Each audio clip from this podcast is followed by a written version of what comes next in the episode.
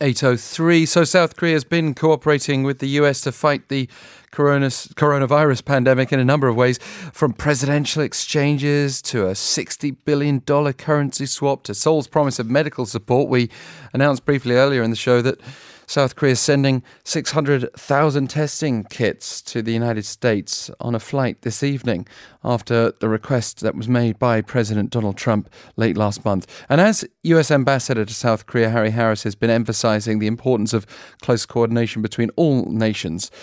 Let's connect with the US Embassy here in Seoul. We have Linda Daetwyler, Consul General, and Kim Furnish, Chief of American Citizen Services. Both of you, thank you very much for joining us. Thank you. Good morning. Thank you. So, again, to both of you, maybe I can start just for clarity with Ms. Uh, Daetwyler. What are your thoughts on bilateral cooperation between Seoul and Washington? Well, this is uh, definitely a global pandemic. We are all in this together, and we have been from the beginning working very closely with our Korean partners and friends, whether it's been getting protective equipment where it needs to be or collaborating on the cure. Um, I have to say, I've been very, very impressed with Korea. Their response has been quick, competent, aggressive. They've had a very clear cut strategy, which they've articulated well. I think all of us here in Korea feel very safe, and I'm very grateful to the Korean government and the citizenship who have exhibited a lot of social responsibility and mature citizenship uh, in their response to this crisis. I'm sure those sentiments many of us would share. Uh, and uh, I, at the risk of asking you to repeat, um, Ms. Furnish, is there anything you, would like to add to that? Oh, I completely agree with uh, Consul General Daetwyler. and we're working really hard here um, at the embassy to respond to questions and concerns from U.S. citizens. So I would really encourage U.S. citizens here in Korea to register in our Smart Travel Enrollment Program. It's step.state.gov. We send out messaging to uh, to your emails about current issues that might affect U.S. citizens, and we'd really encourage you to register. Coming back to you, Ms. Daetwyler, the Department of State did issue a level four global health advisory. What is the significance of that? Um, the end of March, we did issue uh, a level four health advisory uh, advising Americans not to travel. Um, this health advisory supersedes, replaces all other individual country specific advisories out there. Basically, uh, it warns against uh, international travel, citing COVID outbreaks uh, and immigration restrictions, flight cancellations, uh, and dangers to health that COVID um, causes.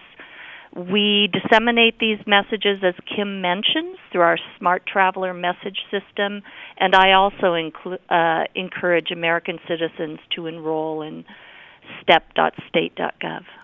Yeah, the STEP Smart Traveller Enrollment Program we just heard about. And, and perhaps we can go into that in a little bit more detail in a moment, Ms. Furnish. But can you also address for us what are some of the things that the State Department can and cannot do for U.S. citizens during a crisis?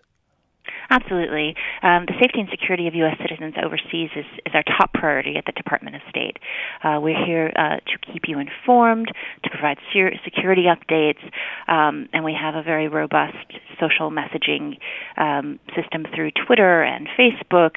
Uh, we're here to answer questions and provide local information um, and really be there for U.S. citizens 24 7. And so, regarding this step messaging service. What exactly are you sending out, and, and how particularly might US citizens find that helpful? Well, you know, um, we're we strive to be experts on local information for U.S. citizens. So, for instance, recently when the uh, Seoul Metropolitan Government started a mask program for foreigners here in Korea, we actively sent out messaging about that. Anytime there's a change in the travel advisory from the Department of State, we'll actively send out messages about that. Uh, so, we're really there to assist and inform U.S. citizens. Uh, Ms. Daetwyler, uh, I understand passport services have been suspended, though, as part of public health measures to prevent the spread of COVID 19. Can you explain uh, why, I, I, I can presume that uh, you're you're trying to limit the number of people who, who might become infected or spread infection. Uh, but you know, we are operating within this country where it's a bit of a mixed bag. Which services are ongoing and which ones have been uh, laid to rest for a little while, uh, and and also what can people do to access emergency services? Um, first thing I want to emphasize is that the embassy is indeed open and operational, and our highest priority uh, remains the protection of American citizens. We have suspended the issuance of routine passports as well as routine visas um, in response to the worldwide challenges presented by COVID. Uh, we are particularly concerned about the health and safety of both our customers and our staff. I do want to emphasize, however, that we are still able to produce emergency passports for U.S. citizens who have immediate travel needs or urgent documentation needs. Uh, we also are still accommodating emergency visa appointments for critical travel, which might include urgent business, humanitarian cases, uh, diplomats, officials, crew members, medical personnel, um, helping in patient care or the COVID fight, and to any other folks who are crucial to our nation's food and supply chains. Um, so again, we are open and we are operational. We're just prioritizing in order to keep people safe. Right. I mean, it's a reminder that this COVID nineteen situation it's uh, it's something that is affecting so many people that it's on everybody's minds and and in their conversations. But individual crises can occur all the time, and it's good to know that uh, these services are there and available should people need to access them during this time. Ms. Furnish, just to extend this a little further, what other types of services do consular officers provide to US citizens overseas, including here in South Korea? Absolutely. I, I sometimes like to say that uh, American Citizen Services and our embassies and consulates are some of the best kept secrets out there. You, often Americans don't know we're there until, until they need us, and we are always there for them when they need us. So, some examples of the work we do are assisting victims of crime and sexual assault. We work really closely with the Sunflower Centers here in Korea, um, who do an excellent job of assisting uh, victims of crime. Really, kudos to our Korean government counterparts on that issue. We perform welfare visits. We visit hospitals. We visit U.S. citizens and prisoners. We issue birth certificates. We issue death certificates. We work with U.S. based families when they need assistance with a relative here in Korea. Um, we're really there for U.S. citizens, and we do our very best. Uh, but I have to say, we're incredibly lucky to be living and working here in Korea because I say we have some of the best counterparts in the world the Ministry of Justice, the police, the Sunflower Center, the hospitals, the infrastructure in Korea makes it easy to work here, and easy to work on these issues, and I feel lucky every day to uh, to be able to work with Korean nationals and to help American citizens. The the, uh, the, the the clarification that I just want to ask briefly with you, uh, Ms. Furnish, because I've passed the U.S. Embassy so many times. Uh, I'm sure yeah. many of us have, uh, right there in the center of Seoul at, at Gwanghwamun. It's one of those embassies which um, might feel a little bit intimidating for people with, with, with, with, the necessity of it being quite well guarded. Right now, especially during this COVID 19 time, is there anything people need to be aware of when they go in person to visit the embassy? Well, typically you'd have an appointment, but we would see you on an emergency basis. Um, the entrance to the American Citizen Services is on the side of the building and not in the front. If you have an emergency, you can approach the embassy and say, I'm a U.S. citizen who has an emergency. Um, and again, we're there for U.S. citizens. We're open and operating. Uh, you can also reach us on Seoul Info ACS um, at state.gov. That's our email address. Please also check out our uh, website, our Facebook. We put as much information out there as we can to help you. Uh, another great resource is travel.state.gov, and that's the State Department's consular affairs website. Tons of wonderful information there. Um, but we are here to help. You can call or email us 24 7. Thank you for being so open. Uh, and Ms. Daetwyler, can you also tell us a little bit about the State Department's no double standard and how that's relevant here? Ah, the no double standard rule. It's one of my favorite rules. it's about uh, transparency and fairness, basically, in sharing information. It's about not keeping secrets. Basically, if the U.S. government has information about a specific and credible threat, we have the obligation to report that threat to the U.S.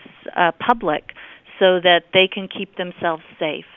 Um, when we do have threat information, again, it's um, reported on our Smart Traveler enrollment program message system at step.state.gov. Just a, a, quick personal question for both of you as we finish today with your own experiences. So, COVID 19 must be very strange. And uh, thankfully, as you said before, being in South Korea is a relative blessing, considering how tough things are elsewhere in the world. But but how does this compare with some of the emergencies that, that you've both experienced elsewhere or, or crises of, of whatever nature? Ms. Daetwyler, perhaps we can start with you. Um, I, I have indeed been involved in efforts uh, surrounding SARS and MERS. Um, I've been doing this job for 20 years.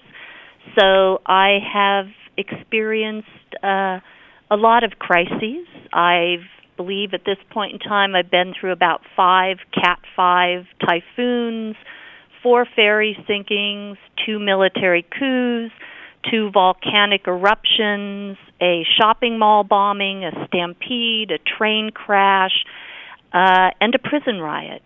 So um, uh, it's an exciting job. Uh, and uh, crises abound, unfortunately. Well, this is the sort of experience that citizens can benefit from a, a calm head that's um, seen the panic before that people can experience and knows, I hope, how to navigate that. And both of you sound very calming, I might add. Uh, Ms. Furnish, can you share the same answer with us, uh, your own experience comparison with what's going on now? Sure. I, I don't know if I can compare to my boss's stories, but um, I helped answer phones during the U.S. evacuation of Lebanon.